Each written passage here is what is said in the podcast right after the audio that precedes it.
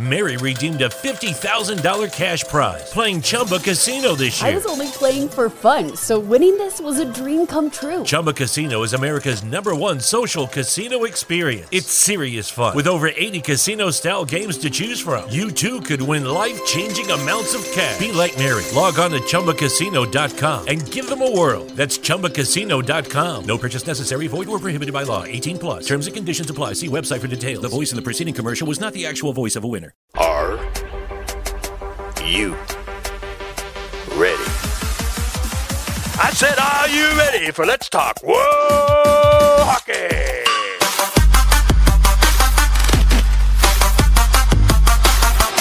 And now, here are our hosts, Beth and Zach. What's going on, Hockey World? It's your girl Beth from Let's Talk Will Hockey, brought to you by In the Clutch Apparel and Level Up Snacks, joined as always by my dude, Zach. Dang it! I had such a streak going, pointing in the right direction, and I tried. I failed. How are you doing today? Uh, doing good. It's a much needed relaxation day because I've Oh. worked 54 hours in the last week and I've had, I think since last Saturday Mhm. and until yesterday, I had one day off. Yeah, I've had I've, I've had one day off since last Saturday, and that was a Saturday through Wednesday, Thursday off, and then work Friday, Saturday. So yeah, luckily this week's a little bit better. It's only 42 hours, but at least it's like two it's like today, tomorrow, Mhm. off, and then I work three in a row, but then I have Friday, Saturday off, and then work Sunday. Okay. So it's a little bit Not more awful. blocked off. Yeah, it's not as Not awful. awful. Uh, other than that, uh, it's been I've been in this weird gray area now of like I want to talk hockey, but at the same time I'm like I'm not gonna tweet stuff that I'm kind of like eh, about. So I'm trying to it. Trying it. to trying to keep it to where it's like mainly for podcasting stuff, and then like Mhm. if there is something that pops up, I'll I'll like Yeah. bring up my thoughts on it, but I'm not going to Yeah. like, oh, what am I going to formulate into a tweet and put it out there? It's like I'm, I, I'm, Yeah. I'm, I'm, I'm better when it's actual in season stuff rather than off, like unless it's like trades or free agency. Yeah.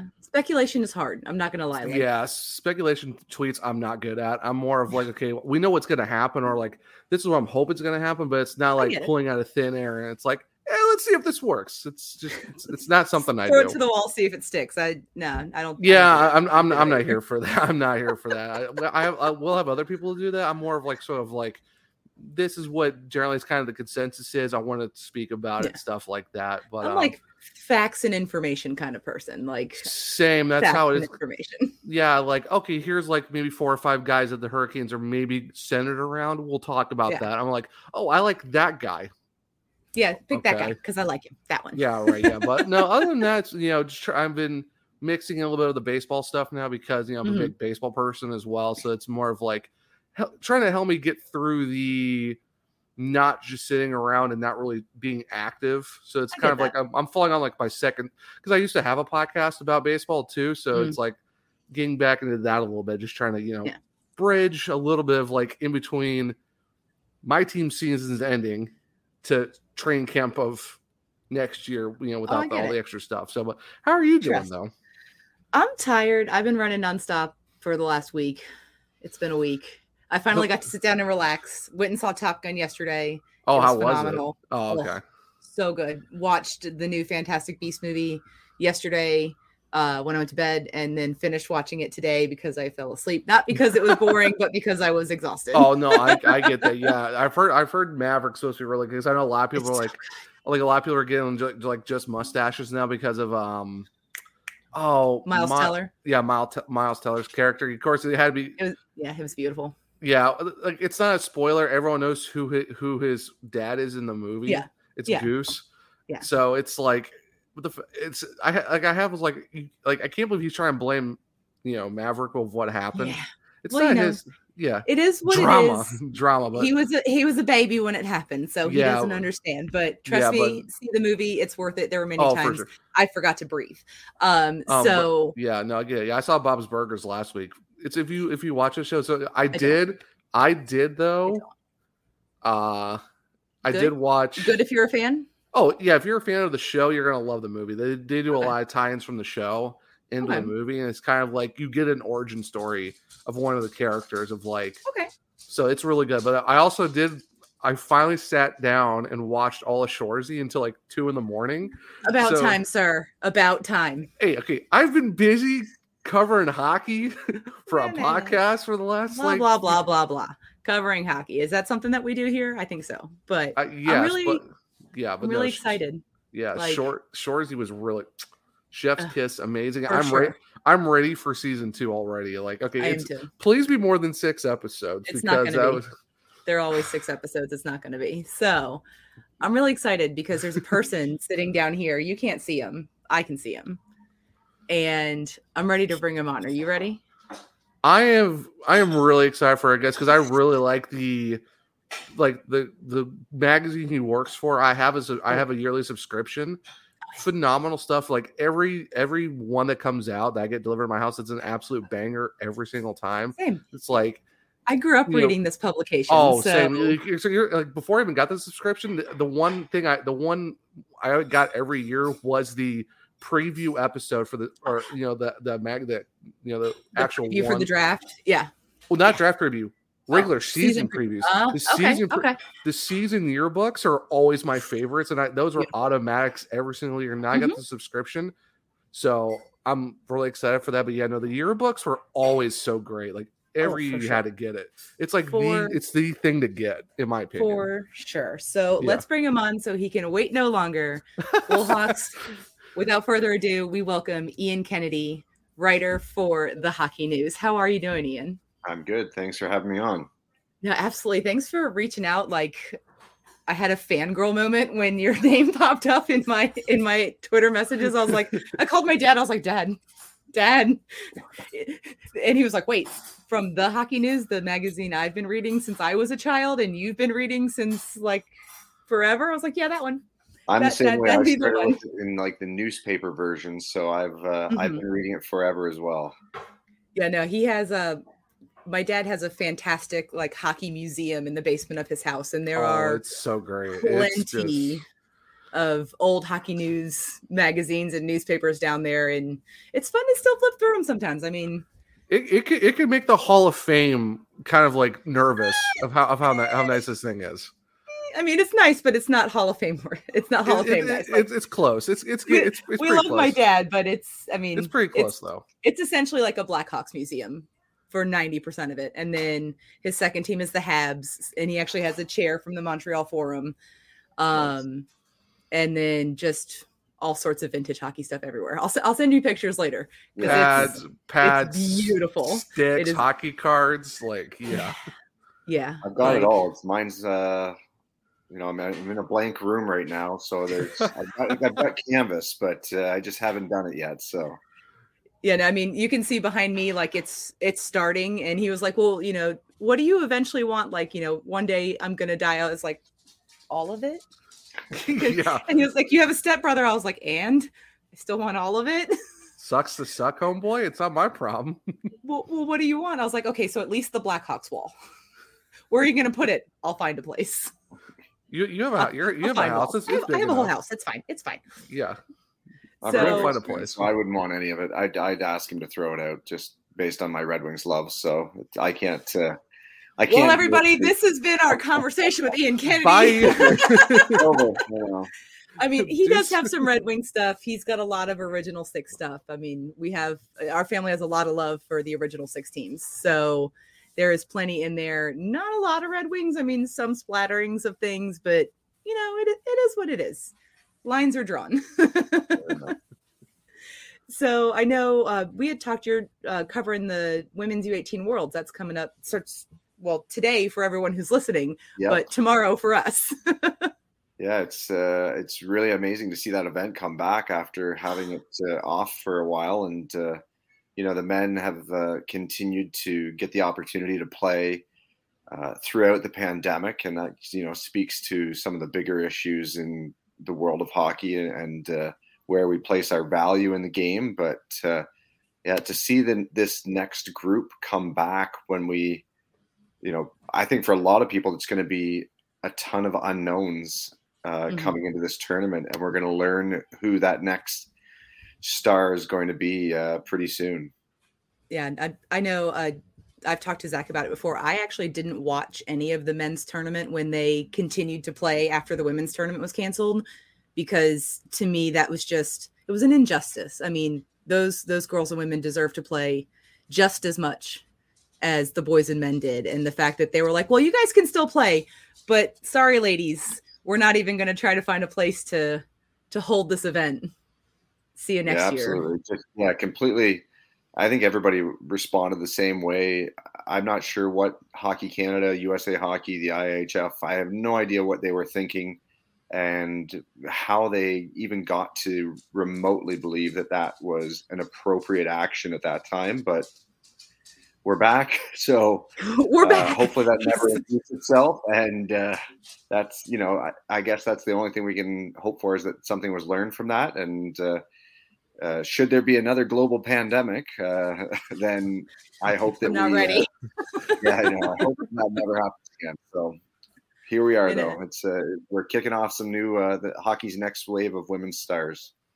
I love it. Look, the next, the only thing at this point that I want from the IIHF is I want them to recognize that if they're going to call it the Women's World Tournament, that they also need to call it the Men's World Tournament because you can't yeah, call I'm, it Worlds yeah. and then Women's Worlds like, yeah, places like a uh, places a secondary tier to women's hockey, and that's something that I I write about constantly is the, mm-hmm. the use of language in all of this, and that. Uh, you know, if we are saying women's world championship, we have to say men's world championship because otherwise, if men's is is just the world championship, that places women's sport as a secondary, and of yeah. course, that's just you know, it's sexist, it's misogynist, it is all of those things combined, and uh, uh, I don't think that any women's hockey player that's worked her entire life to get there um, should ever have to feel like there's a even a remote secondary mm-hmm. existence mm-hmm. to that tournament. So uh, we are back to the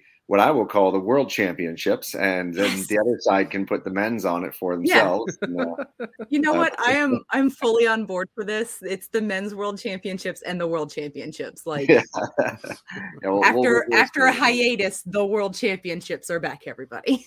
Yeah, I think it's good. You know, I, there's of course there's eight teams. I think uh, we're going to see some excitement from Canada and the USA again. Uh, mm-hmm. But uh, one of the things that I'm really watching is that I because Europe had shorter gaps in in pandemic breaks. Uh, I'm wondering if perhaps you know Sweden and Finland might have uh, made some gains, perhaps mm-hmm. over the over the, the last two years, while some of our top women's hockey players really didn't have gameplay. It was just off ice training and maybe some skills work. But uh, uh, you know, Canada in particular, I think had the largest and longest breaks from play. So mm-hmm. I don't know if that will hurt our team. Uh, you know, me being Canadian, so I'll say our, but um, yeah, I don't know. It. it uh, I know that you know the USA's won it uh, like five of the last six years.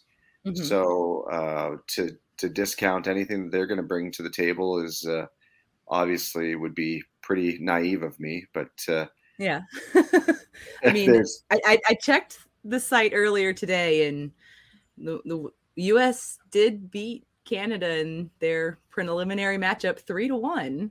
Yep. So I mean that's looking good for our girls. You know, I mean I know it's yep. preliminary. It's not you know the official tournament, but yeah, the USA's got some great. I mean, first and foremost, the US has has two players returning, uh, mm-hmm. Kirsten Simms and Danielle Bergen, which are you know uh, considering the last one was in 2020, that's pretty impressive that they're both still here. They were obviously young stars at that time. Mm-hmm. Um, they've got three members from the 19U national champion Little Caesars team that will be on their roster. Uh, one of those being Simms, who was the star of that team. Mm-hmm. Uh, and another name I'm I'm looking forward to seeing there's uh, Tessa Janecke, uh, scored 120 points in 78 games uh, for the North American Hockey Academy. Um, so you know if if those stats uh, transfer over whatsoever for her, um, you know they, I think that they're going to, of course, like always, have quite a bit of firepower, and mm-hmm. um, but you never know, right? That one game yeah. championship, uh, Canada and USA have done it so many times. So it's and I mean it's the same in uh, for for pretty much all women's hockey Canada USA matchups. It's you know it can go from one game to the next in that that one game is just a difference maker. I, I did see um, earlier today, uh, the PHF retweeted that Team USA is actually being led by an all female coaching staff as well. So yeah. that is really, really cool to see all women's coaches behind the bench with that team. I, I, know that's that that's not the norm. I mean, generally there's there's male coaches, male staff behind the bench. So it's nice to see a full complement of of women's staff behind the bench too. Yeah, that's that's a huge step because obviously you know there are so many talented uh, coaches out there mm-hmm. that uh, and that's one of the things that I've written about uh, a couple of times for the Hockey News recently. I did a list of uh, 20 women that could become the next NHL general manager and 20 I read that list. I love that list. so yeah, I, you know that's just to put the names out there. I think is important and mm-hmm. uh, to showcase you know, first and foremost, I think one of the, the exciting things when you look at women in coaching is that almost everyone comes out of university with a degree and, you know, they typically have have that NCAA background where they've got some kind of sport management or or psychology degrees or you know whatever it might be that that probably is very beneficial to uh, being a coach and mm-hmm. and then you know that just the national champions and the you know the gold medalists and there are so many skilled and experienced women in the game of hockey that it doesn't make a lot of sense to you know only give that role to men. So to see the mm-hmm. usa do that is an exceptional step. Well especially i mean sydney brodt is on the coaching staff. Like minnesota whitecaps sydney brodt is is there coaching the U18 team, which is just, I mean, that just gives another kind of, you know, step into what the PHF is doing for the sport of women's hockey. Cause I mean, not only are they breeding fantastic athletes who love the game, and I mean, up until recently kind of played the game for pennies because they love the game. Um, n- now they're bringing up coaches onto the world stage. So it's, it's definitely something beautiful to see.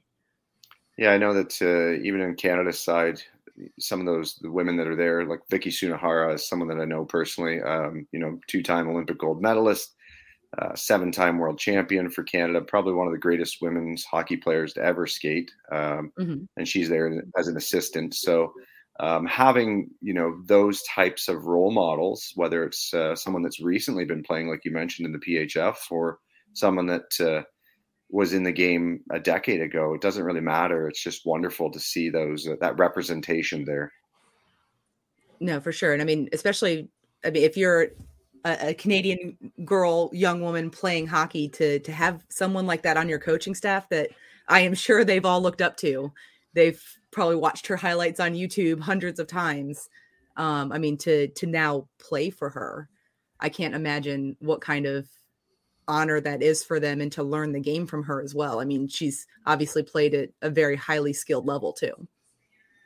Yeah, yeah, and then you know there are Canada. I think is going to be a really balanced team. I, I don't know if, uh, uh, especially up front, I'm not sure if there's going to be one person per se that's going to really step outside and and be that uh, superstar like we're seeing you know, once in a while, once in a generation still, but to, it's really deep. Uh, you know, I'll throw some names at you, I guess, to, preview that team as well. There's uh, Alex Law and Carol Prefontaine, uh, who I think should be two of the leaders for Canada's forward groups. Uh, mm-hmm. there's someone from London, Ontario, uh, a woman named Madison Chantler, mm-hmm. who's the top scorer from the Ontario U22 Elite League. But I really think that the best two players probably – uh, for Team Canada are actually going to be on the blue line. Uh, Sarah Swiderski and uh, Brooke Disher, who uh, okay. Disher is going to be the captain for Canada. But uh, yeah, those two I think are probably going to be, uh, you know, against this what we know will be a talented USA team. Mm-hmm. make or break on the blue line, I think, for them. So. no, when you've got a team with somebody who scored 120 goals in 78 games, I mean, having some some good talent on the blue line is definitely something that you're going to need to to kind of hopefully quelch that fire a little bit. Absolutely, yeah. It's uh, the rivalry though is just so amazing. You know, that's uh, I think we've all watched it over the last several years. So I- am really hoping though, like I said, to see that uh, if Sweden or Finland can take a step in. I know that Sweden's uh, team is pretty much exclusively playing in their SDHL, which is you know Sweden's top Mhm. women's pro league over there. So they've got more experience playing against stronger older women. Uh, and Finland actually has the most experience of any team in the top bracket. Uh, they've got 6 players returning from that 2020 tournament. Oh, so wow. I think that's uh, um, you know something to watch. I don't know. I still don't think the the gap has been closed, of course, but uh, Mhm. the experience of being there once before may, might help them uh, in those first couple of games instead of you know taking two to see where they're at. Yeah. Oh yeah, for sure. Like like you were saying with you know Sweden and Finland, like we're talking like a really stacked group A. Like you said, you got Canada and USA, and then you got you know Finland and Sweden. Like you said, the gap isn't really close per se, but the fact that you know those two teams have been you know been playing together more often than, than you know Canada USA, that's definitely going to make. I think that's going to make the group A a lot harder than it usually has been in years past. Like, could you say there might be we, like weird circumstances of something happening, maybe that we might get a surprise dark horse out of Group A from Sweden and Finland to maybe do something. Yeah, I mean, if you look back to the 2020 tournament, uh, some of those games were one goal games between uh, USA, Canada, and, and the other competitors. I mean, um, I guess in 2020 it was Russia that that won the bronze medal, but they took Canada to like one goal games, and I don't see any reason why, you know, in women's hockey, a lot of the times that the the goaltending can be a, um, you know, someone can just be miles above the rest of the players on their team. I- I'm not hundred percent sure if the the Swedes or the Finns have that this year in net, but uh, you know, Sweden in particular, I think is really interesting. They've got uh, their two leading scorers from that SDHL are both 15 years old right now. So even if um, and their leading scorer from the SDHL is 16, she's a, a defender actually. So Oh, wow. even if this year it's not uh, we don't see that upset you know to see probably what will be the best three players on sweden's team as two 15 year olds and a 16 year old you know they've got a couple more seasons to do this um, so right. the gap is closing uh, and who knows you know one game again is everything's one game hot goaltender uh, frustration on the other side and uh, we've definitely seen it uh, it's happened in international women's competition before it's unlikely um, but Right, you know, yeah. it's going to happen it's going to happen at the u18 level probably more so than anywhere because um, they don't have that experience coming through the adversity of, of international play yet this is this is the the learning the, the you know their stomping grounds to do that Yeah, right. Yeah. That's that's why I'm sorry about that when you cut you off. But I think that's kind of- I, that's why I'm kind of thinking that maybe this might be the year then for one of the Scandinavian teams to maybe do something because, like you said, it's been long gaps for you know the USA and Canada. Maybe it's like yeah, maybe the goalies just Mary redeemed a $50,000 cash prize playing Chumba Casino this year. I was only playing for fun, so winning this was a dream come true. Chumba Casino is America's number one social casino experience. It's serious fun. With over 80 casino style games to choose from, you too could win life changing amounts of cash. Be like Mary. Log on to chumbacasino.com and give them a whirl. That's chumbacasino.com. No purchase necessary, void or prohibited by law. 18 plus. Terms and conditions apply. See website for details. The voice in the preceding commercial was not the actual voice of a winner.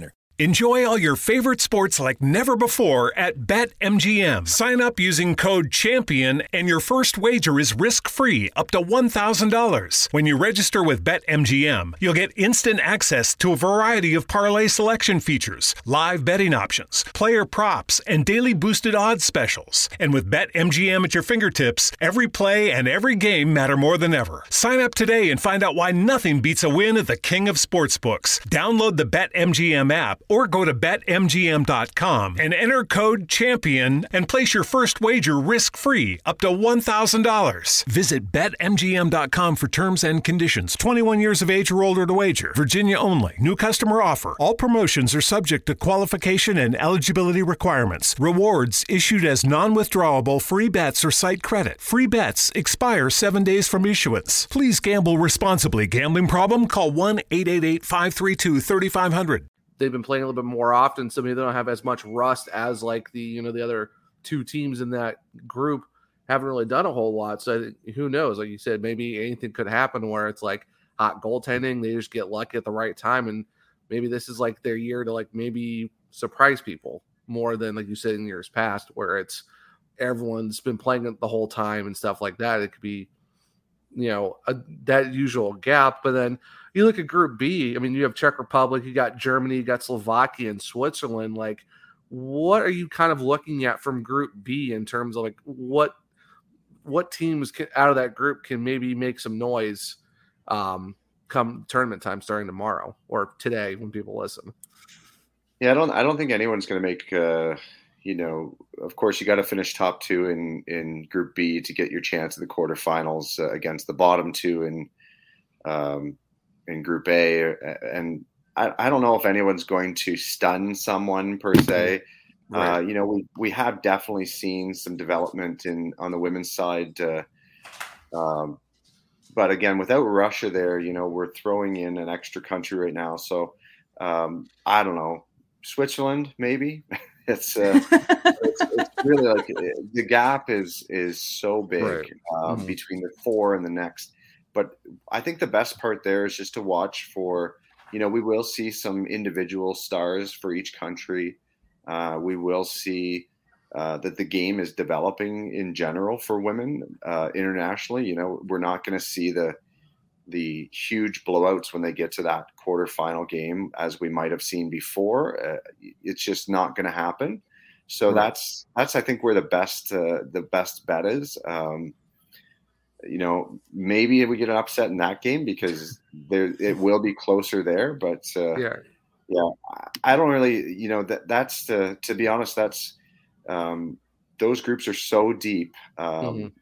that uh, you know buried, I guess, in international hockey. But Switzerland mm-hmm. and uh, Czechia have uh, um, have produced more high end players recently. So I think if we're looking at uh, like the SDHL champion uh, over in Sweden this year had a couple of Czech players on it, and uh, in that final game, both the teams had Czech players and Danish players and Swiss players. So I think that those two countries right now are, are producing more that are getting into the uh, some of those top women's leagues. So that might be mm-hmm. where we see uh, something happen. But who knows? Like I said, it's been so long off. Um, it's yeah. I'm just excited yeah. to see it back and, and running for sure. Oh yeah, same here. And like I know, I know on the men's side, I know uh, Germany's getting kind of really good now. Maybe maybe we could see it kind of like a transition into the women's team too, because I've heard the women's team for Germany has been getting a little bit better as well. We don't know to like you said to what extent, but I mean it seems like overall hockey in Germany has been getting a little bit more of an increase. You know, with you know Leon Draisaitl now and other players in the past, it seems like that group and you know that country's getting full bore in, into more of hockey as well. So I would like even you said Switzerland and, and Chechnya. I wouldn't. I want to look past Germany to maybe you know kind of surprise people in Group B.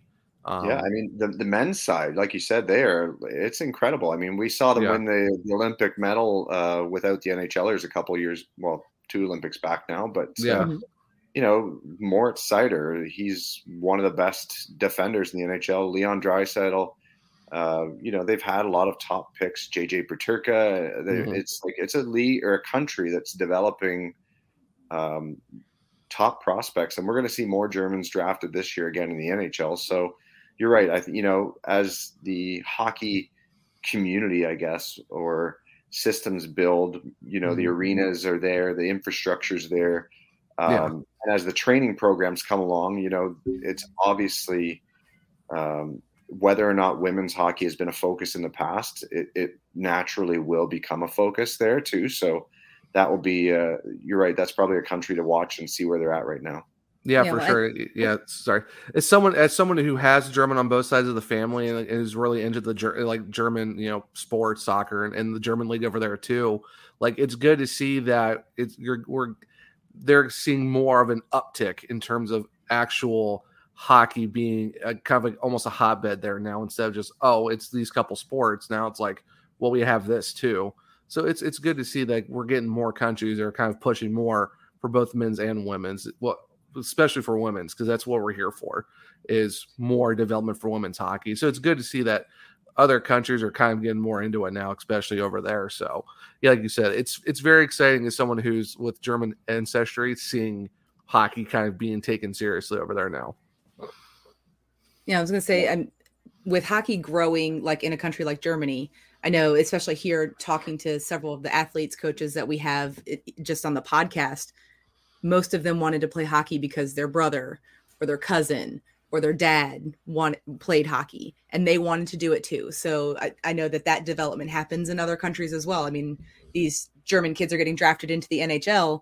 Their siblings, their cousins, their family members, they are going to want to play hockey too because they want to be just like them. I mean, look what look at Lukas Reichel, look at Leon Draisaitl. I mean, look at all these players who are, you know, getting drafted to play in the t- the top NHL, you know, positions. Lucas made his NHL debut this year, and so it, it's something that I definitely think can, can continue to grow in these other countries for the women's side of the game because they're going to have siblings and family members who are going to want to be just like them.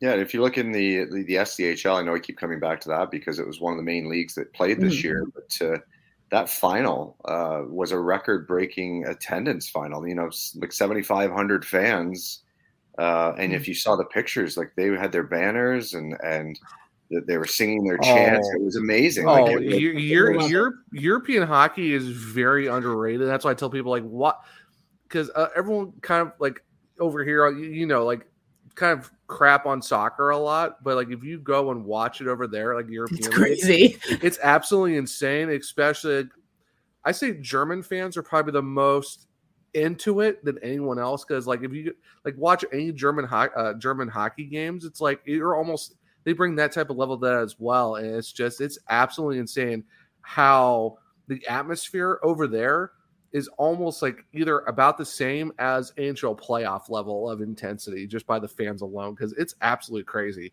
how into it they get with banners and flares and you know smoke and stuff like that. It's wild. It's just crazy to see how that how it's over there.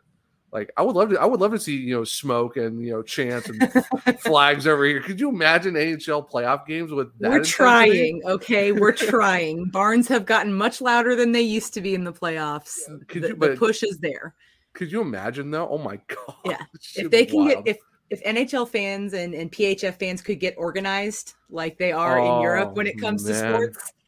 Oh man. Watch out because one of the one of the I like I do think the you know when we're sp- speaking of of course because it's a women's hockey podcast you know when we're talking yeah. about fandom on the women's side uh, uh, one of the people I, I interviewed recently was Angela Ruggiero and uh, you know she is doing a lot of research about fans and um, engaging new fans. And one of the interesting things that she told me was that um, women's fans will watch more of a game than men's fans, and and she attributes that to uh, you can't be a passive women's hockey fan, or at least you couldn't forever. You had to search out the games.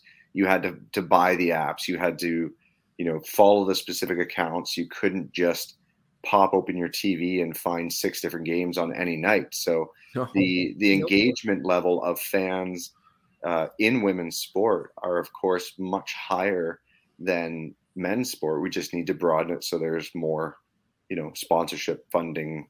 And we want, of course, the fan bases to grow too. So yeah, more yeah. teams, all that stuff too. Got to help because that's what, like for us, like like you're saying, more passion. That's why that's why I have this podcast. that's why we're here. yeah, it's yeah, because like for me, like I kind of knew about it about the league until about season five. It was really hard to watch, and then all of a sudden it's like, oh, it's on Twitch. Okay, cool, I'll watch it there, and then started watching it. And then it's like, okay, this is really awesome. And, you know, you get more into it because like because Beth, you probably get tested this too. It's like, how much do we really watch of you know, formerly now NWHL and now the PHF? Like, wasn't a whole lot of areas for us to watch it. And mm-hmm. think of like what season five when they got when they went yeah. to Lake Placid, it kind of like took off from there in a sense because yeah. when when they started streaming on Twitch and you could actually, if you weren't local to an area, you could actually watch a PHF game. I was glued to every single broadcast, every oh, single oh, one. Oh, same here. It was yeah. I, I I up until this past season, I didn't even have a team because I just wanted to consume as much women's hockey as humanly possible. And so I just wanted everybody to have a good time. Like I was that person. I just want everybody to have a good time. But I mean, now obviously I'm a whale fan. Um, and I mean, I went to Tampa. I live in Florida. I went to Tampa. I went Friday through Monday. I drove home at a ridiculously late hour because I wanted to be there and watch the game in person. I didn't want to watch it on TV. 9 p.m. puck drops are an absolute no no for the East Awful. Coast. Awful, terrible, terrible things. But Who thought Uh, of that? probably ESPN. I mean, let's be honest, it was probably E Uh, ESPN. cur- curse you, ESPN. but the fact that women's hockey was on ESPN, granted it was 9 p.m. They, it was broadcast live on broadcast television. The women's Olympics had higher viewership than some of the men's like regular season NHL games. Um, the the desire to watch this game exists, and I hope that people start to pick up on that more. Yeah, I think it's it's definitely going to come along. Uh, you know, I wish uh, I do have the Toronto Six that I could make the three-hour drive to go see, but uh, you know, as the PHF expands, which we're still waiting for, um, that's uh, you know, and that's a conversation I've been having be- behind the scenes uh, regularly. That's something uh, a portion of that league that I'm following.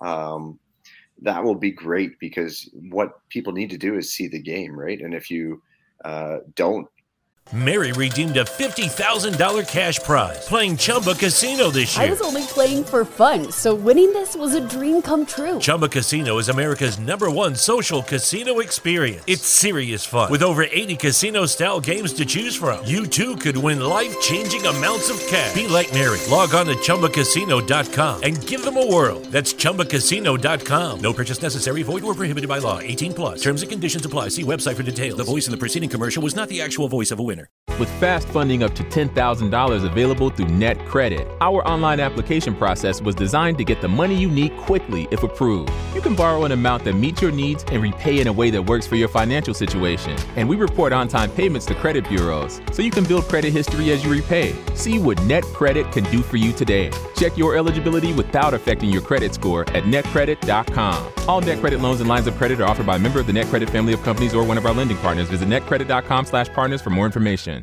Use you know Twitch or another streaming platform as as adequately as some people. You know, the older fans perhaps. Uh, Mhm. There's definitely a demographic that's not going to get it. So uh, that's why I think what the PWHPA has been doing with the tour uh, is wonderful because it does hit more cities. It's going to Mhm. bring it someplace near to you. Um, so between the two of those leagues, uh, obviously there's a space between the two of those leagues uh, in many ways, but uh, um, I think there it's coming, right? Like like you said, Yeah. it, it's definitely the fact that, that that game was on ESPN, and we're going to see more. Uh, even th- this U18 tournament, like TSN in Canada is covering it. Um, everything's going to be broadcast the following day on ESPN. So like we're going to see, and the NHL network, I guess it is. I think not, Mhm. not ESPN Well, perhaps, but I think I saw um, it was going to yeah. be live broadcast on ESPN Plus and then aired Right. the following day on ESPN. So you can actually watch more women's hockey live. Like ESPN Plus has been a godsend for women's sports because they really have started to embrace it. I know what I'm watching tomorrow since I'm off. yeah, it's like, oh, yay, more hockey. Sweet. That's what it's what I need in my life. Yeah, but you like you said Say PWH less. say less.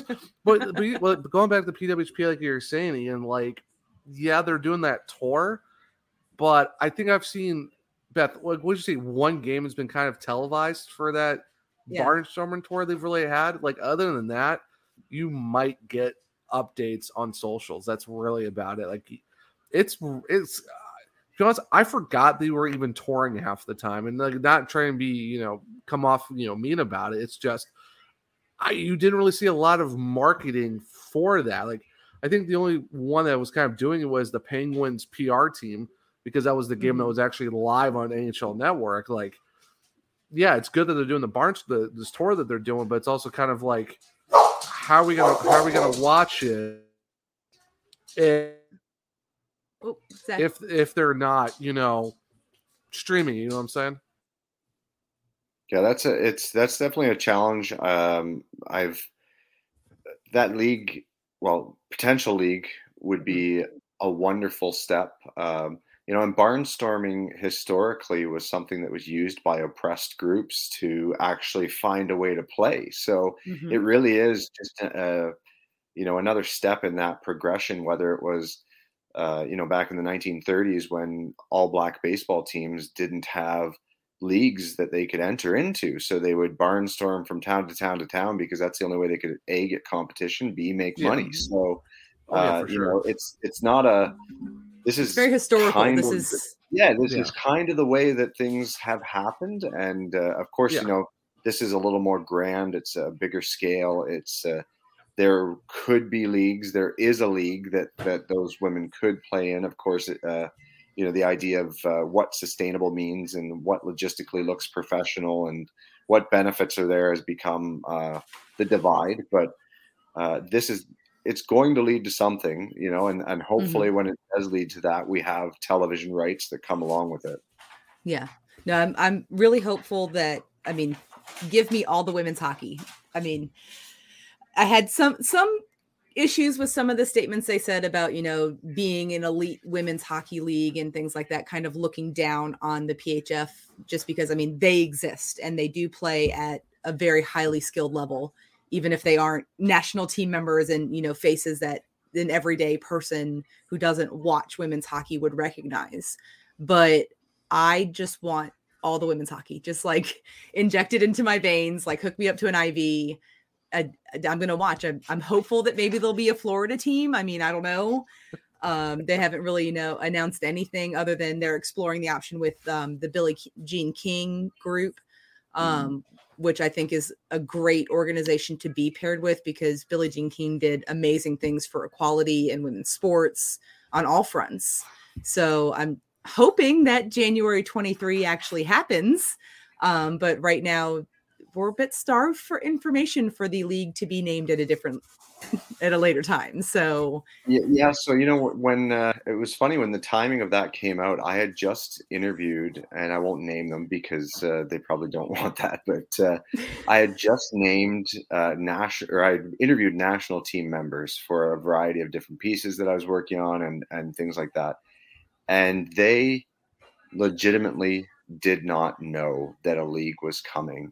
Uh, they knew that it was, you know, everything was in the works, but when that announcement dropped, uh, I think it was Jeff Marek that broke that uh, story. Mhm, But, yeah. uh, when that Those happened, yeah. it was a leak of information that even surprised the players, um, many Wow. of them at least. I'm sure there's an internal group that uh, knew everything, but some of them Mhm. that are doing their own thing, whether they're, you know, working other jobs right now, whether they're in coaching, um, they're probably focusing more on that than they are this league until uh, it comes around. They were anticipating January would be the start of a new tour, not of Mm. a league. Oh, wow. So it's uh, you know that interesting. that's something that I think was a surprise to them that uh, to not again not everyone, but uh, to Mhm. some players that aren't in the perhaps that inner circle. But like you said, the Billie Jean King thing is awesome. Um, they've got Mark Walter on there, who's the owner of the Los Mhm. Angeles Dodgers, and uh, even Billie Jean King's uh, organization. Um, you know, they have minority stakes in National Women's Soccer League organizations and WNBA, so that the experience there of professional women's sport should be absolutely paramount in what they're about to do. Um, Yeah. I, I think, of course, you know, the WNBA is the uh, the model that everyone wants this to follow because it has turned uh, extremely sustainable, uh, and Mhm. it's they're about to expand um, at a time that expansion is way overdue. When first round Oh draft yeah. that league can't even remotely Yeah. have a chance to make most I know of it's teams. it's, Yeah. it's wild. Well, yeah, because because a lot of teams, a lot of teams run out of money to pay these players. And I forget Yeah. the girl's name. She was on one of the teams, like one of the first like top five picks. They she couldn't even join because they ran out of money. I think it was the LA Sparks. Like ran out of money. They could not Mhm. pay her, and she was like the top, I think five or third pick in the draft. It's it's insane Yeah. how you can have top end players not be able to play because oh sorry we ran out of money and there's no room on any of the rosters. So it's Yeah, I- like like why like why put her Well, I in a think that's situation what like that? I think It's that's what the PWHA is trying to do right now, right? They're trying to get the ducks in the row so that uh, there's no financial issues whatsoever. Mhm. The last thing they're going to do is is start this league and have rumors come out that people aren't being paid or hmm uh, checks are bouncing or you know a team has to fold mid-season or anything like that. They're not going to do that. There, and you can see that the way they're going about it right now with the people they're bringing in. That this is going to be, uh, even if it's heavily sponsorship driven or um, whether or not, uh, of course, there's about uh, 11 NHL teams that are independently putting their Mm-hmm. Mhm. name behind it. Um, the NHL itself, of course, is uh, got its own issues um, that we aren't don't going want to- we don't want yeah. any part unless you ladies get along, which just drives me insane. Well, what you know, uh, once once Gary Bettman's gone, we have a whole different mindset of an upper echelon of the NHL. Maybe we'll finally get there, but Yeah. first, we, we we need a change of a guard. We and we've mentioned Yeah. this a lot that we're kind of stuck in the 1990s version of the NHL with Gary Bettman in charge. There's there, I think there's some time for us to have like a little bit more of a newer nuance and progression with Yeah. with the with the league. a female commissioner would be wonderful. I mean, I'm just throwing that out there. Like, if you want change, put a woman in charge. Yeah, I will. Uh, I would love to see. Well, of course, you know, more diversity in general. We're Mhm. seeing it a little bit here and there. We've got uh, you know two women as assistant general managers with the Vancouver Canucks right now. Mhm. Uh, we saw the Amanda Kessel hire, who I got to interview uh, about a week ago for the Pittsburgh Oh, Penguins. That's right. She's uh, she's phenomenal. We we yeah. love Amanda. uh, Ke- uh, Kendall's Coyne Schofield with the Blackhawks. Everything Yeah. she's doing over there. Um, Oh, uh, Duggan in uh, New Jersey just got uh, promoted, so like you know we're, we're Oh, yeah, seeing it that's- uh, that uh, that it's happening uh, slowly. But we don't also want just to be hiring women in men's sport either. We, you know, we want these top uh, names and brains to be the driving forces behind whatever comes out of the PWHPA or or even in the PHF. It doesn't really matter, in my opinion. Like you said, uh, the NHL saying they're not going to do anything unless it's both is kind of just asinine. It's it doesn't make any sense if you want to promote women's hockey. Yeah. you're going to it. Just put yourself behind one league. Even it doesn't matter. Just do it, and Yeah, and it's- uh, it's you know that- it's- both will profit. Yeah. It's they're they're trying to make it more complicated than it needs to be, and it's pretty much on brand with the league. It's just how can we bury our head in the sand without actually you know doing something about it? It's Yeah. like I said, and even like with you know Hilary Knight, she's been doing a massive you know you know she's been doing a lot of the calling of games, you know helping out with analysts and stuff like that. And now of course now now they're all back together getting ready in their camps, but it's just like yeah, it's the NHL could easily back one, and we would have no issues of figuring that out, or it's just like doing Realistically, the. NHL could back both leagues and there would be no problem because there's six PHF teams. They're talking about six teams in this new league. There are 32 teams in the NHL and potentially 12 women's teams. They very easily oh could with, could back both leagues. Very with their easily. with the, with their expansion fees, they asked uh, Seattle and Vegas to pay up to get those teams. Yeah, I think they're a little bit all right in terms of money. And the fact that they are a billion dollar company uh, Yeah. league, I think you're kind of all right with setting up you know 12 teams or you know 13 if that Montreal team in the PHF gets formed, Mhm. or that eighth team if the, the eighth team who I've heard Detroit, the name that's been discussed. I don't know. They just It Well, would it, be a- was it would be Providence. It, It was was Providence? Providence. It was Providence, and it's oh, it's uh, Providence. Oh, okay. apparently no longer Providence, but it was Hmm. Providence. Some people were made to follow the instructions. We were made to make our own. To always measure twice and never cut corners. Unless, of course, we've got a compound miter saw. Northern Tool and Equipment is a problem solver's paradise. There's nothing we can't find, fix, or figure out together. We're made for this. Start solving your projects today at northerntool.com. Mary redeemed a $50,000 cash prize playing Chumba Casino this year. I was only playing for fun, so winning this was a dream come true. Chumba Casino is America's number one social casino experience. It's serious fun. With over 80 casino style games to choose from, you too could win life changing amounts of cash. Be like Mary. Log on to chumbacasino.com and give them a whirl. That's chumbacasino.com. No purchase necessary, void or prohibited by law. 18 plus. Terms and conditions apply. See website for details. The voice in the preceding commercial was not the actual voice of a winner. Uh, Okay. okay. So Hmm, that's okay. the uh, uh, that was the other location. Um, Mhm. who knows now? Um, I've heard scuttlebutt that for you know that anything that it could be just the seventh team this year. Mhm. Um, I've heard that but, as well. know, again, that's still fine, we're, too. we're deep in we're deep in the off season though. In my opinion, you know, we're one month into free agency. Mhm. Um, I think the best scenario at this point is that whoever that team is already has a lot of players on paper behind the scenes, and when they announce, they they're going to announce, you know, six signings the same day or something But like that. They're going to be like, here's our new team. Also, here's our whole roster. Um, Yes, that- maybe, you know, maybe, maybe That's that's why. Maybe Yeah. that's why the Boston Pride is not named any signings yet because half their team is probably going to Montreal because the owners own both teams. So Who know- con- who knows? Conspiracy hat on. Uh, oh goodness, where's your tinfoil, Zach? I My have the same feeling that that's why I, I I do have the same feeling that that's why we're not having a lot of announcements with Boston. Mhm. Um, you know, I I'm thought not. I'm not crazy. I'm not crazy. No, you're- all. you're I not think- crazy. I don't think you're crazy. No, I think that's a pretty logical thought. Um, I think that they're probably working on two teams at the same time, um, Mhm. And that's a reasonable assumption to think that that's why we're not hearing a lot of announcements because.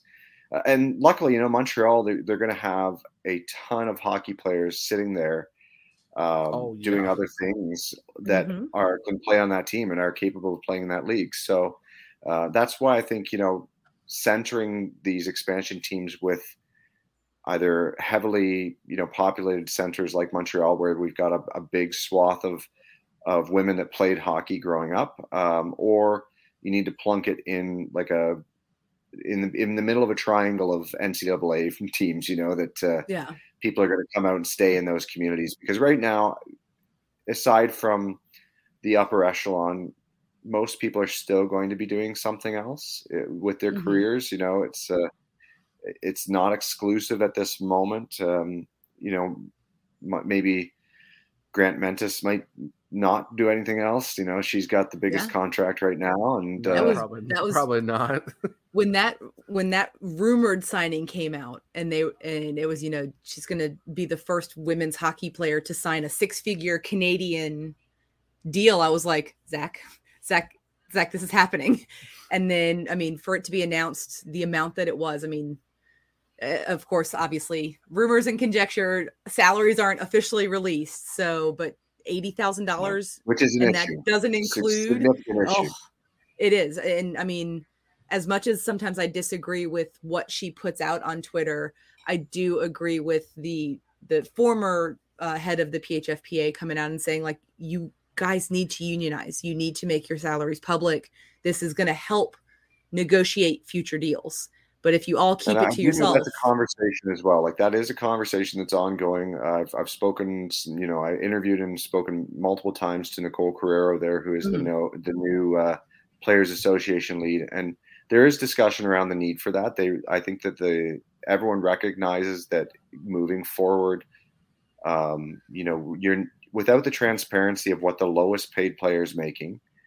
Um, the big, the top player doesn't really matter that because Yeah. that's not where the sustainability of the league comes by flashing you know three or four players salaries Mhm. um, it comes from the person that is making who knows what the, the lowest will be but that person's Yeah. still working another job and Yeah. still struggling and can't Mhm. train the way that the rest of the players can so until that aspect is out there and we have you know like cap friendly or website like that uh, Yeah. like we do in Yeah. The NHL, even if it is um, cap friendly, I mean, they they could very easily add a, a Yeah. PHF section for cap friendly. No, yeah, I mean, hockey, Absolutely. yeah, hockey I'm DB sure they does would. it, and elite prospects do it too. Like, Yep. it's, Yeah.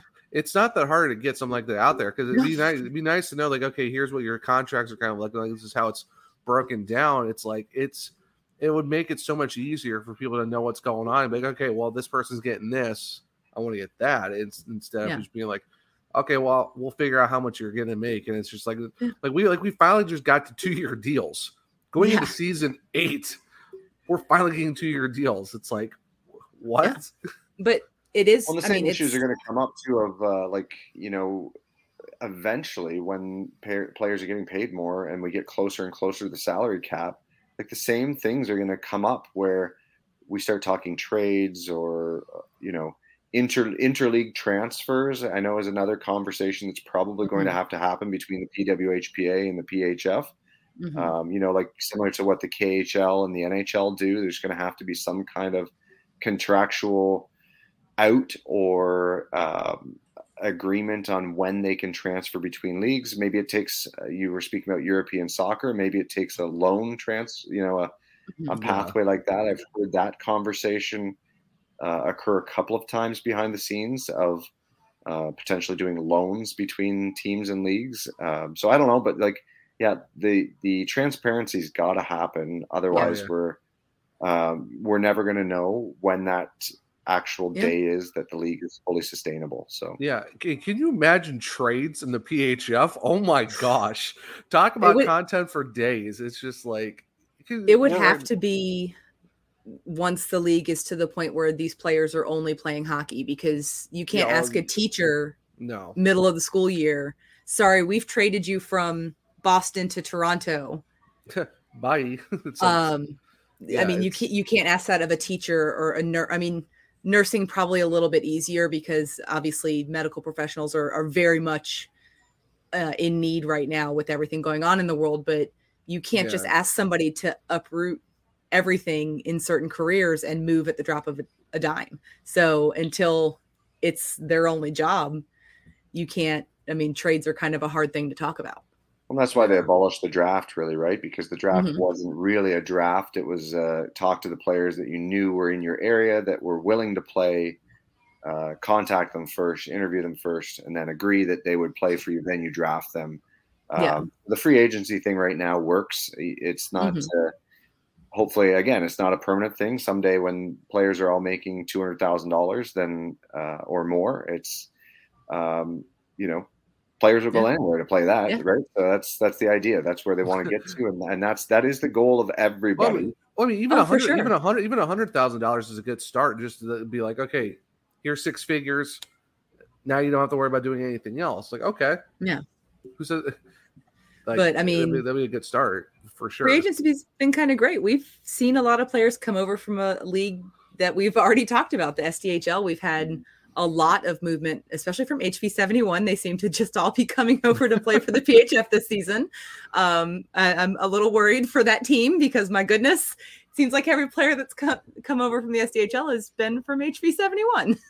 Well, and even players that are going to play the P, PWHPA too. Like we have Olympians now in the league yeah. as well. So like we're seeing a movement to the PHF. It's not looked at as oh, it's just you know a women's league that can't get together. Now it's like no, it's there's something cooking here, yeah. and like let's get on it now. When you got full benefits, now you're getting two year deals. Like you're actually seeing an upward trend in a league that's been really working hard the last couple seasons to kind of get there, and now it's I think it's finally getting the respect it really deserves because the fact that they've really been trying to make it where it could be sustainable at some point rather than just trying to make it like survive if that makes sense. Yeah. There is no guarantee either with the PWHPA that um, every player that's a member of that organization right now will be able to play in a full league. Um, there's no guarantee with that because you know a lot of them have other life plans. They're solidified in a certain uh, community right now, and they're happy to go do the weekend tours and events. But when you say, you know, we're going to play thirty something games in three months. Um, you know, that's that, a lot. That's that, a lot. That's a lot things. of hockey. Yeah, it yeah. changes things, and that's that, that's not talking about practices and other events and mm-hmm.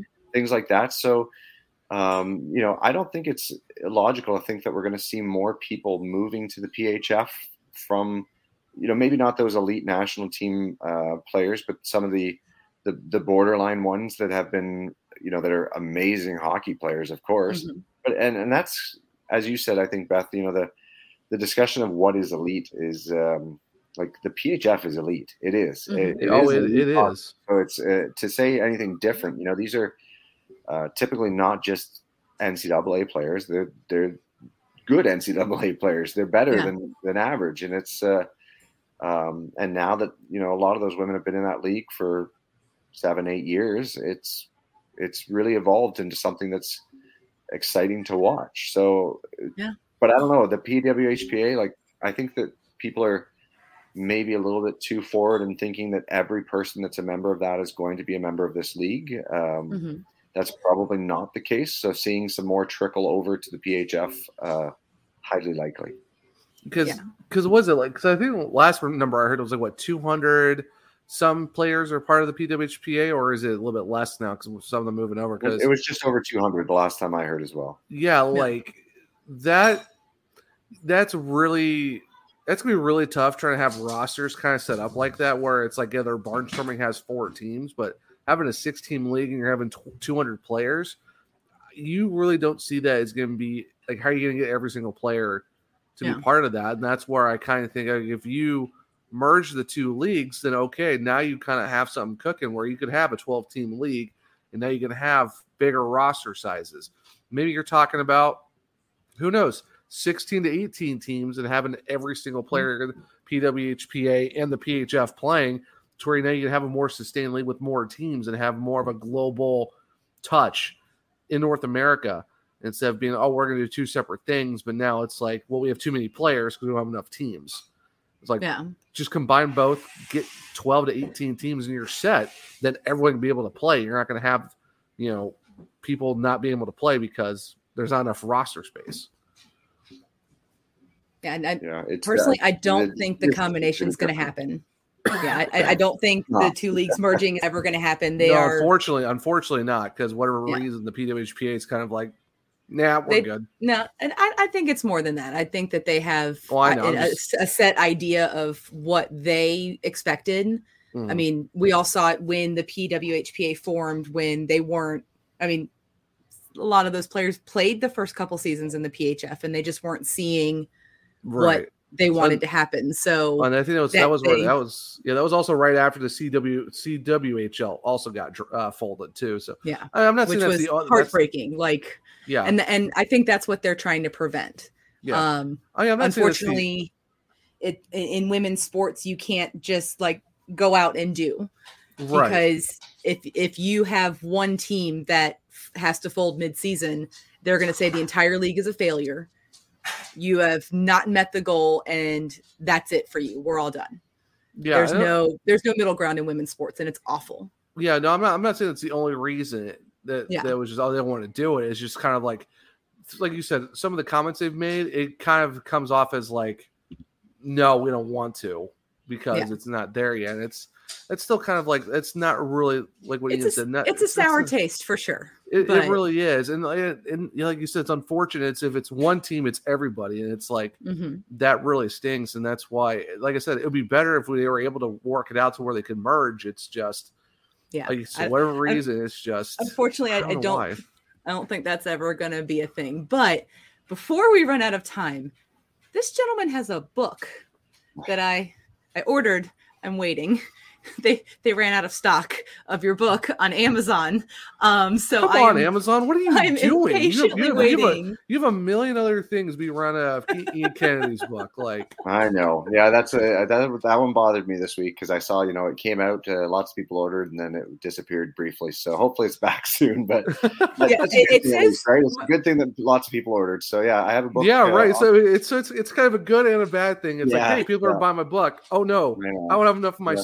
Stock for people catch, catch get my book. 22 people Yep. really want to read my book however some people got it and other people's don't at least i Yeah. ordered it it says ordered order received Wonderful. we'll let you Oh, know when thank it you. ships and i'm just like i just want Done. this book You're in- you're in limbo basically. You're like, can't. I may or may not get it sometime soon. We'll see. one day ian's book will arrive at my front door but i did Well, at least glad. I hope read the excited. synopsis i'm very excited um, Yeah. i know No, it's, it's you're, you're On focusing on Darkness. Mhm. Yeah, and it's uh, it's uh, it, I guess the subtitle is "Shining Light on Race and Sports." So it's uh, it centers in Canada here, but of course, you know a lot of the issues.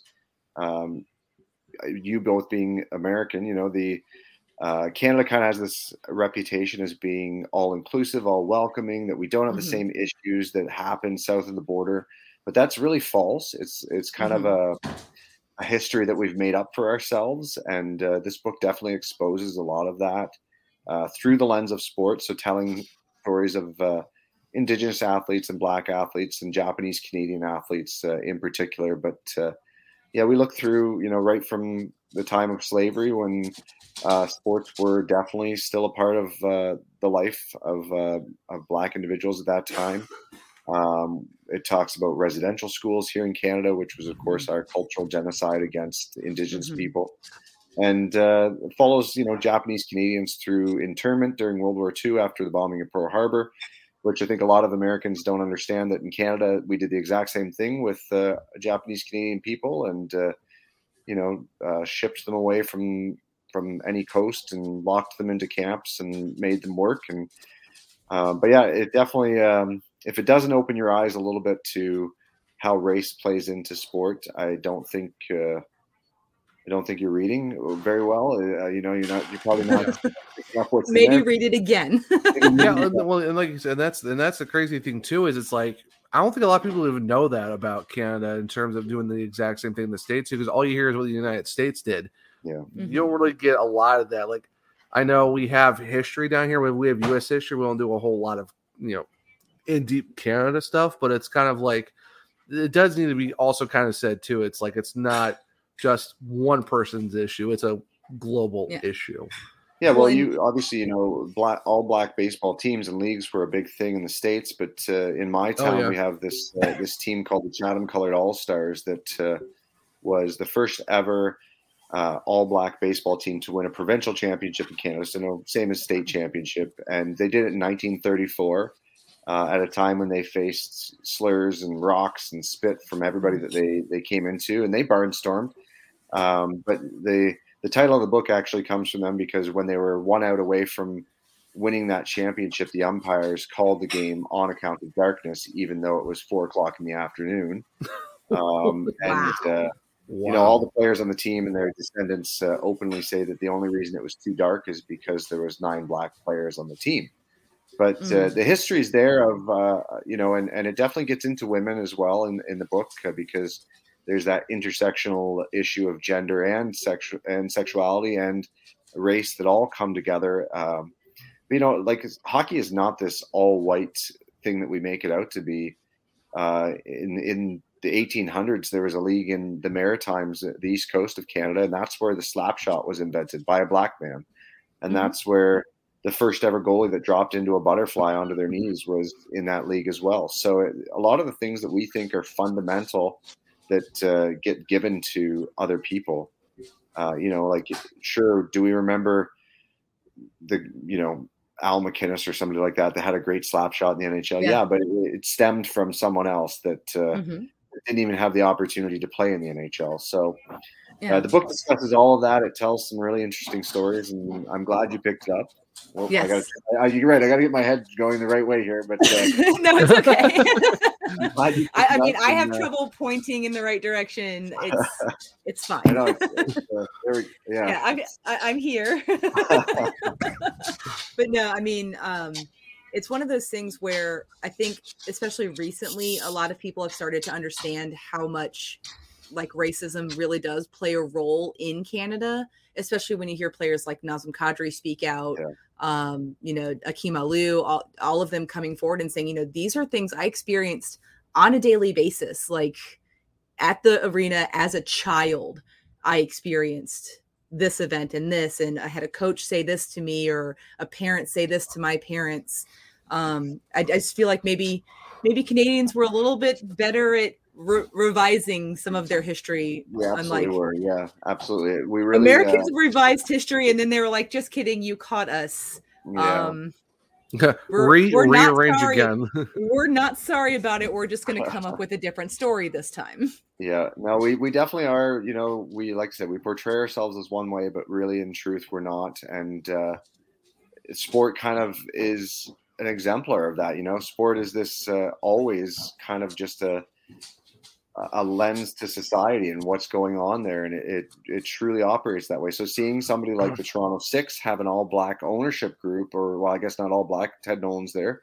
Uh, Yeah. All people of color is is incredible, and uh, that's you know that representation is going to go so far to showing young people that the game is can be for everyone it's not for everyone um, that hockey's for everyone is, uh, of course, just a marketing slogan. It's not an actual truth. So Zach but, and I are uh, very firmly on the side of hockey should be for everyone, not Yeah. hockey is for everyone because it's I it's not. I- they they prove it every day. I- I, I did a like a um, like a professional development for the San Jose Sharks a couple weeks ago, and uh, I titled my presentation "Hockey is not for everyone," and then I, I basically went at them for an hour. So, um, but they're, they're Oh, dude, the fly is- in that room for uh, that. yeah, oh, they're actually you know one of the organizations that's trying. So that's um, Mm-hmm. you know that's a good thing. And you know, I seeing the Toronto Six do that, great. Uh, you know, of course, ownership is going to continue to shift around in the PHF. So, but yeah, buy the book. I hope uh, you enjoy it, and Yeah. um, you know, it's it is available online. I know it's. Uh, uh, in and out of stock, but uh, that will get taken care of. and It, it will be shipping. Yeah, well, I know this is a topic that comes up with the Blackhawks often because they have Chief Blackhawk as their primary logo.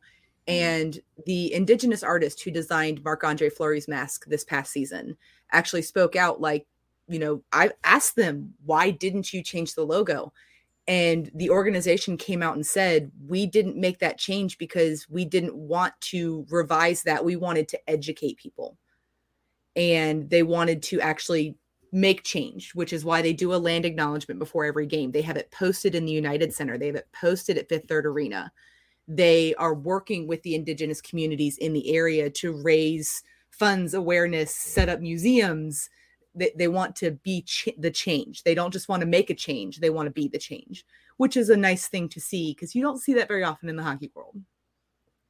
Yeah, you know that and that logo is being uh, it's it's being changed here a lot in, in Canada right now. It's being kind of outlawed, um, and I, I do believe that the Chicago Blackhawks need to change that. It's it is Mhm. offensive. I know it, it is a racist symbol, so that's uh, it is great that they are willing to do the other things, but you know.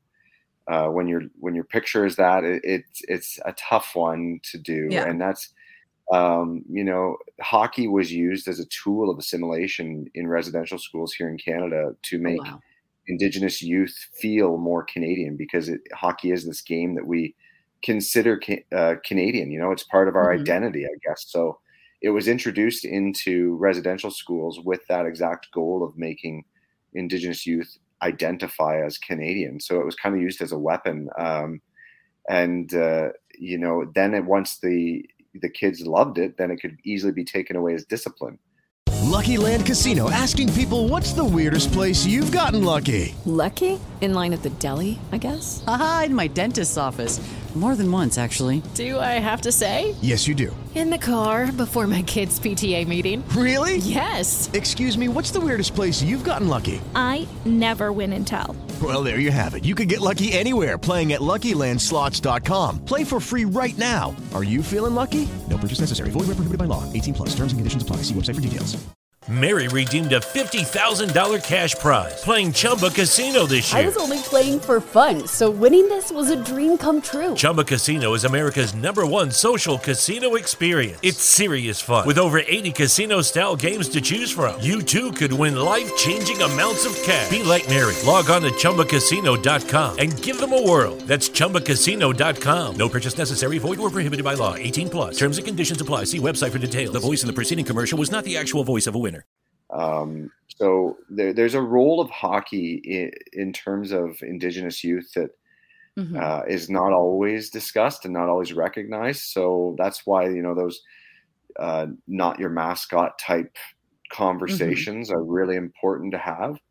Um, Yeah. But yeah, the NHL every every NHL team needs to do more. That's for sure of everything. So Oh, Oh yeah, yeah I would- know. yeah, watching the Avs game on Saturday. So yesterday for me, but you know, two days ago for everybody listening.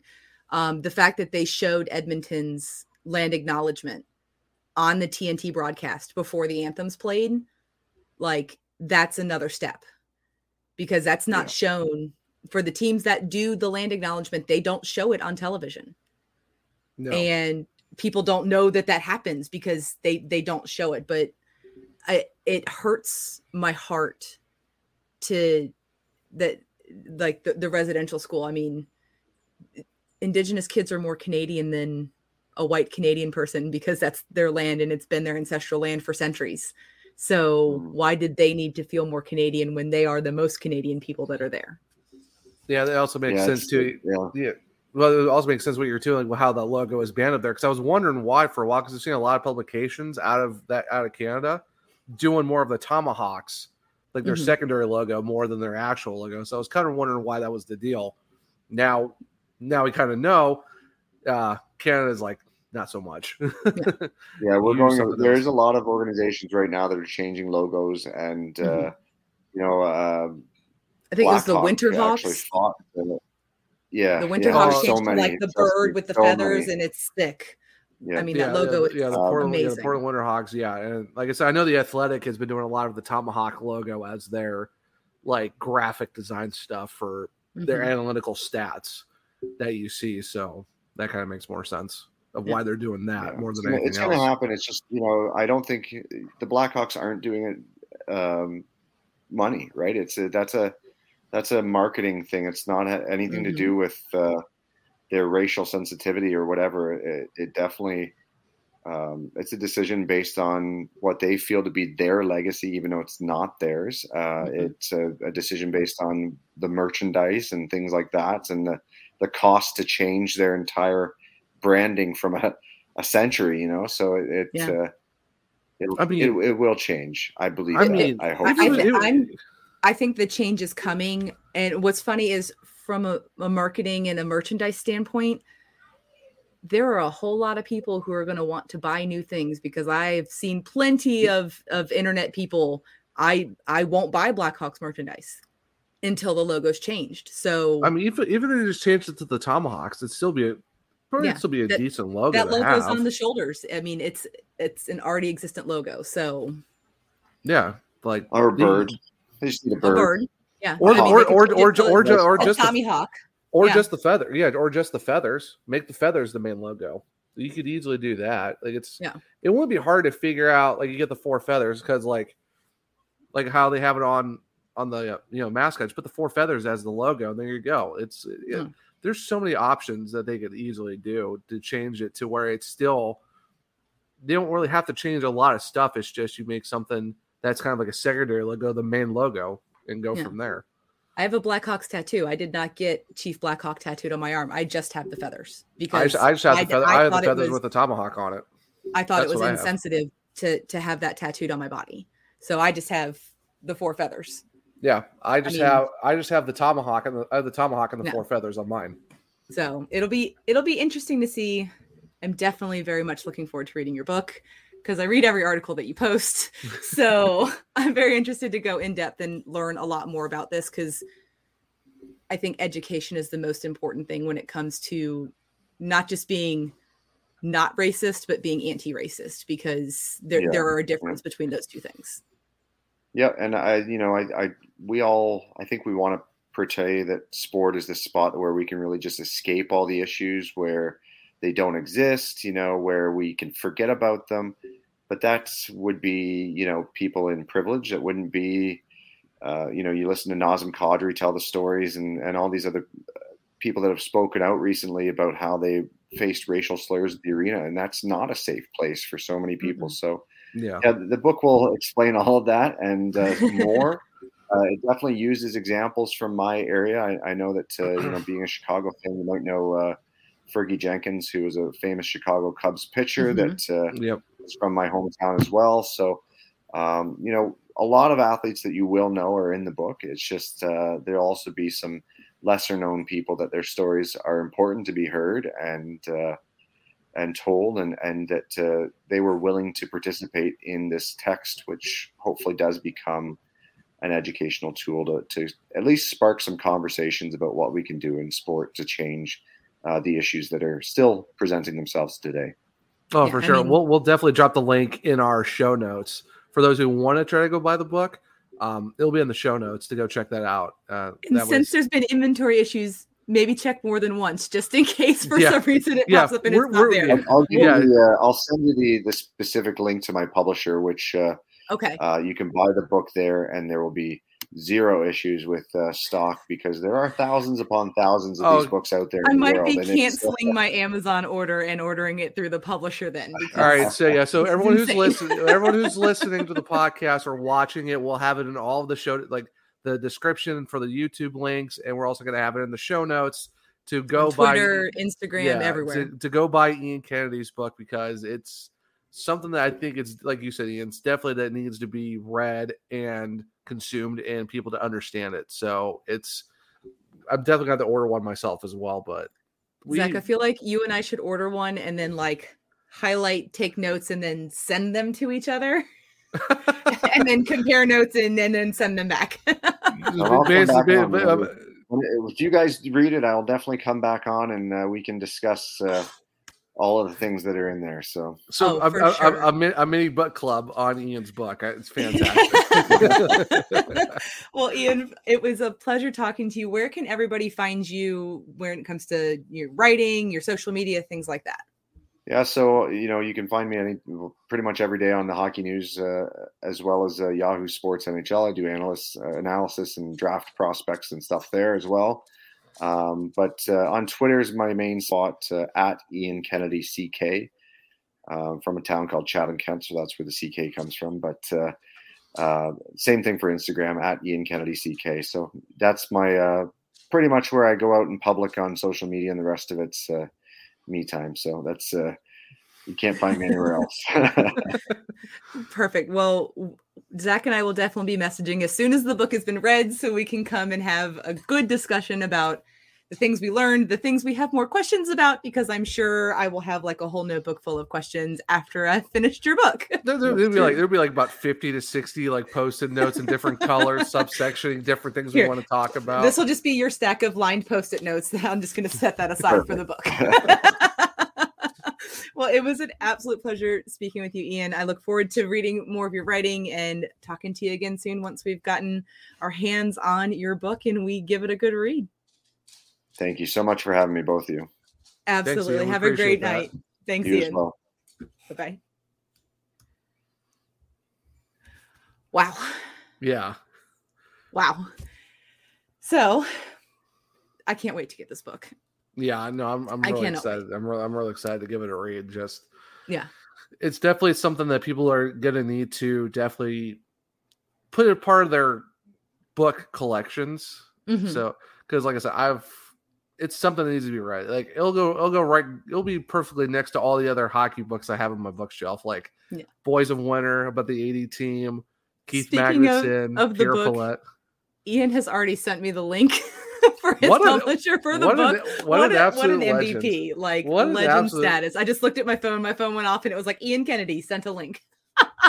what an what an absolute legend, Perfection. Kennedy. No, but it, it's it's gonna look good next to all the other hockey books I own in my bookshelf. Yeah, Well, all of my hockey books, um, because I mean, I- I have several, but I mean, they're mostly like bios and stuff. I read Oh, yeah. them and then I just put them on the coffee table. So I just have like book hockey books on the coffee. yeah, like I like Keith Magnuson's, Pierre Pilote's, uh, Stan Mhm. Mikita's, uh, Sanderson from the from the Bruins when he was with them. I think there's like like some Boys of Winter about the 80 team.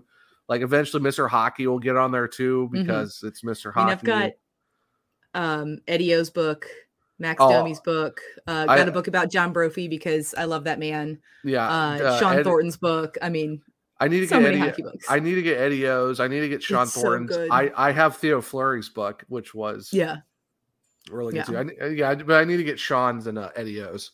Yeah. for sure. well, buddy, do you know what time it is? Uh, is it Hammer Time? Close. It's Cannadips time.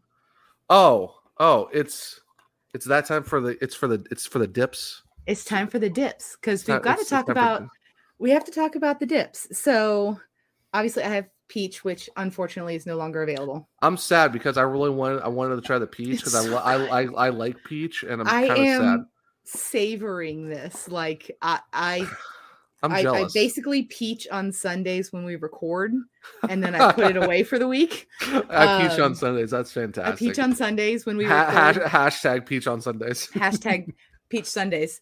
Um. So hey, Candace, if you're listening, Hashtag peach Sundays. What's up? I got you. so if you guys head down to the link right here, our little friend, cannadipscbd.com slash belly up 20, you're going to get 20% off 10 milligrams of CBD per pouch. Mary redeemed a $50,000 cash prize playing Chumba Casino this year. I was only playing for fun, so winning this was a dream come true. Chumba Casino is America's number one social casino experience. It's serious fun. With over 80 casino style games to choose from, you too could win life changing amounts of cash. Be like Mary. Log on to chumbacasino.com and give them a whirl. That's chumbacasino.com. No purchase necessary, void or prohibited by law. 18 plus. Terms and conditions apply. See website for details. The voice in the preceding commercial was not the actual voice of a winner. Mm-hmm. 150 milligrams per can. If you get the metal cans, you don't get the cool little special storage thingy like you do in the plastic cans. The plastic cans have like a cool little disposal section for your Yeah. used. If you cannot get to a trash can because we do not litter Wohawks, Yeah. littering is unacceptable. That is not something that we do. We protect the environment. Also, just gonna hop on a diatribe real quick. We also don't release balloons for things, okay? The fishes and the turtles do not appreciate it. Please stop releasing balloons. Like, I understand.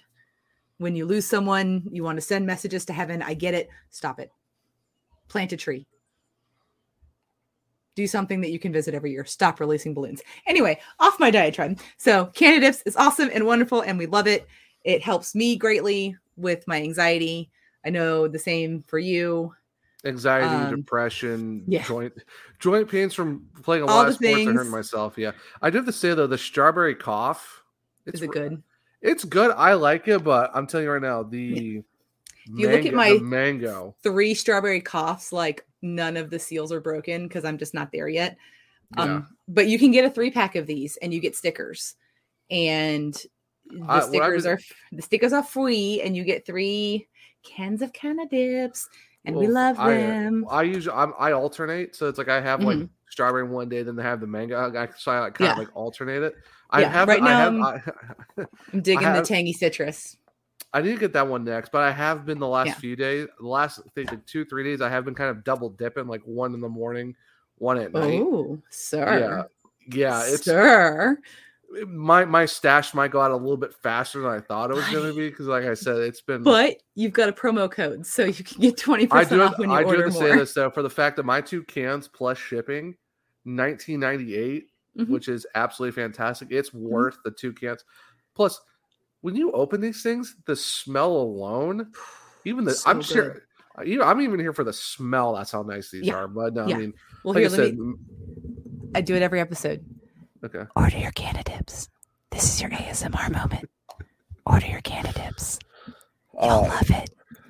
Oh no, I would I would highly recommend it too. It's it, like I said, it's so good. It mellows you out really nice, and the the flavor's really nice too. Like you don't need a dip cup.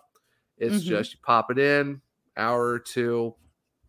Just you know, make sure you swallow. You know, don't swallow the pouch. Just Yeah, swallow don't your swallow the saliva. pouch. You So- can yeah. swallow your saliva. Swallowing the Yeah. saliva is okay. But, it's yeah, not going to hurt anything. But I mean, I would definitely recommend these guys. Like the good thing too about this, it's just CBD. You don't have to worry about anything else. It's just the CBD part of it. So I'm Yeah. we I could not highly recommend these guys anymore. Like I got my mom to try these things. I've got buddies from work. I'm telling these things are gonna be really Mhm. nice to have. Because I think for me, I drive trucks around in the yard all day. So Mhm. with, a CDL, these things are Lifesaver. they're a lifesaver for that, and they're and they work out to where it's like you can still drive CDL trucks and Mhm. have these because it's just not it's Yeah. it's been it's it's it's Well- the it's the right stuff to have. Plus the flavor is amazing. And you don't get high. Like No. you're you're not getting a high from this. You're also not getting like super like stoner chill. Like it just it levels you out, which is the thing Yeah. that I love about it the most. Like it's that just yeah, that's that's kind of what I needed it for is more of like a leveling out and Mm-hmm. helping with joints and stuff because blow you know blowing out knees, breaking ankles. It's like it's Yeah. need a little something something to help out with that type of stuff. Oh, But, for sure. also, but even for the mentals too, because it's been like I said earlier in the show, my mentals have been so off yeah. since the Hurricanes got eliminated. it's just like Look, I haven't watched I haven't watched any of the in Avalanche Blackhawks games. world, in Blackhawks world, we You've were out for- eliminated a long time ago, so I'm Well, already over that part. well, you- well, got you the that too. Avalanche. We got number two. I, I also am a Blackhawks fan. So like I said, I have the I have a tattoo of the Blackhawks on me. So I mean, they're Mhm. obviously my my other team. If you asked me a year ago, we Didn't exist. You, you you stepped away from them and it was fine. But It was a it was a, Oh. it was a few it was a few month hiatus because everyone knows. But it's I'm wondering, did you notice that we had a different sponsor name to start the show? yeah. Uh Shocked Hydrate is now Well, you can still purchase at shockedhydrate.com, use Woe Mhm. Hockey, get your 20% off. But 10%, they are 10%, it's- it's 10%. I'm sorry, get your 10% off. Mhm. But they have merged with Level Up Snacks and they're becoming under there. So Shocked Hydrate is officially Level Up Snacks, not just Shocked Hydrate anymore. So I'm assuming there are going to be yummy, delicious goodies coming. Uh, Um, yeah, I'm, I'm excited curious about that. because I know they had like they had a little vial of something. I know you had it last time. I Yeah, it's what it was. This wasn't a snack. This is like a an Like a- energy sniffer thing. Right. I will not demonstrate because it is not cute. Um, no, what you're, you're? I can be Amber Heard on the on the stand acting like you're sniffling into your into no, your Kleenex. no, no, no, mm-mm. Yeah, Um, but I, I'm I am curious to see what kind of snacks they're gonna come out with because like it's like weird. snacks. They were they were like what? Shh, It was just shocked energy, shocked and then it went to shocked hydrate, shocked hydrate, and now it's level up snacks. And I like snacks. Guys, snacks are my favorite guys, thing. I have guys, like a whole we- snack cart back there. You can't see it, but it's like back there behind my desk. So Kind of see it a little bit, but guys, no, you actually you, you can't. It's behind this shelf. Oh, okay. It's like on the other side. Yeah. You know, guys, please stick to one name. We've had you for not even like four months. please stick to Well, one you name. know- I'm tired of changing logos. I am all for growth. Also, this Oh, logo's sure. kind of awesome. It is- Um, it is, it is leveling up. So I mean, it is leveling up. And then, of course, we can't nice. forget our friends at In the Clutch Apparel because they do have officially licensed gear for all your sports. They've got some sick vintage hockey stuff. Oh, Code nice. again is WoHawkey because we keep it easy for y'all because we love you. And you're going to get a discount 10%.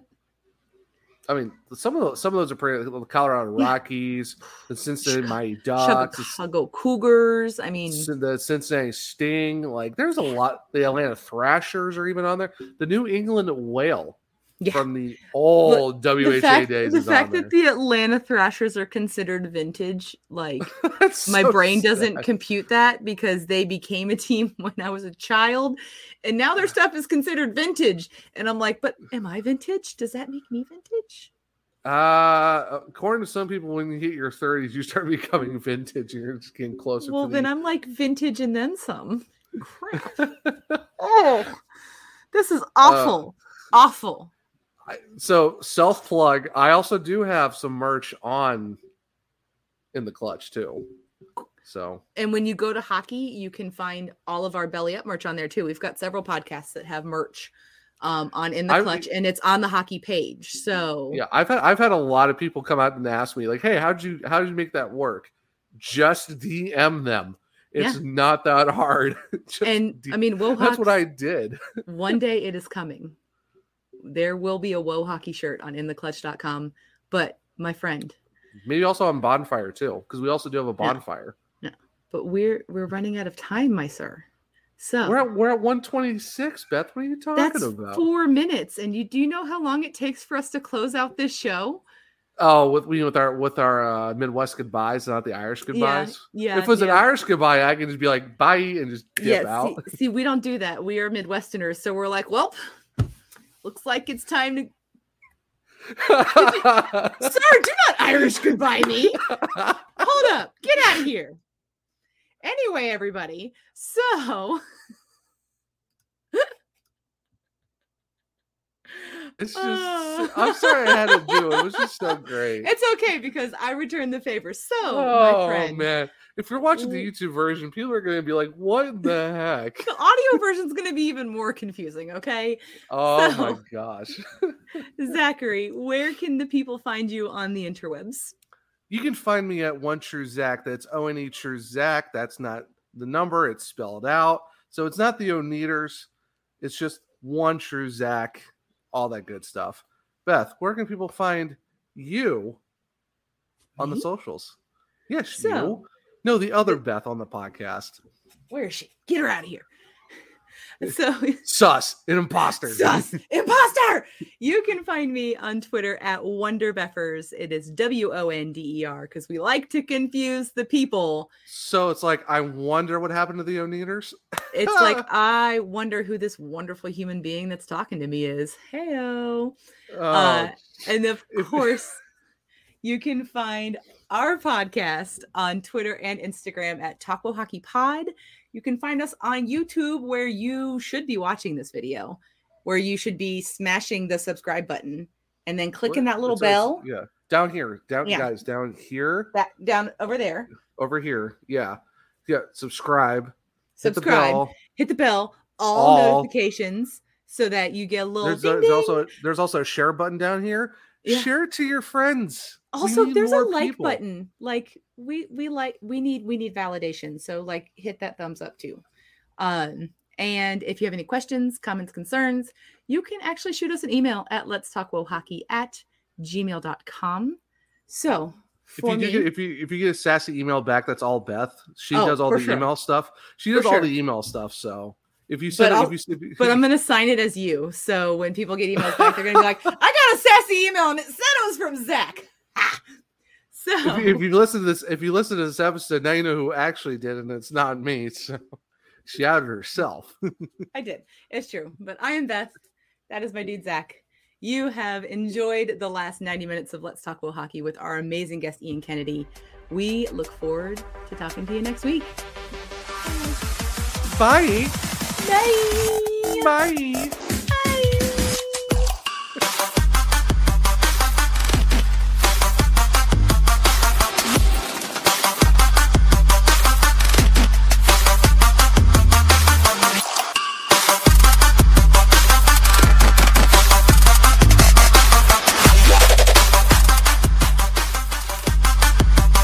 Thank you for listening to this Belly Up Media production. Some said we'd go belly up, so we made it our name. And we're still here.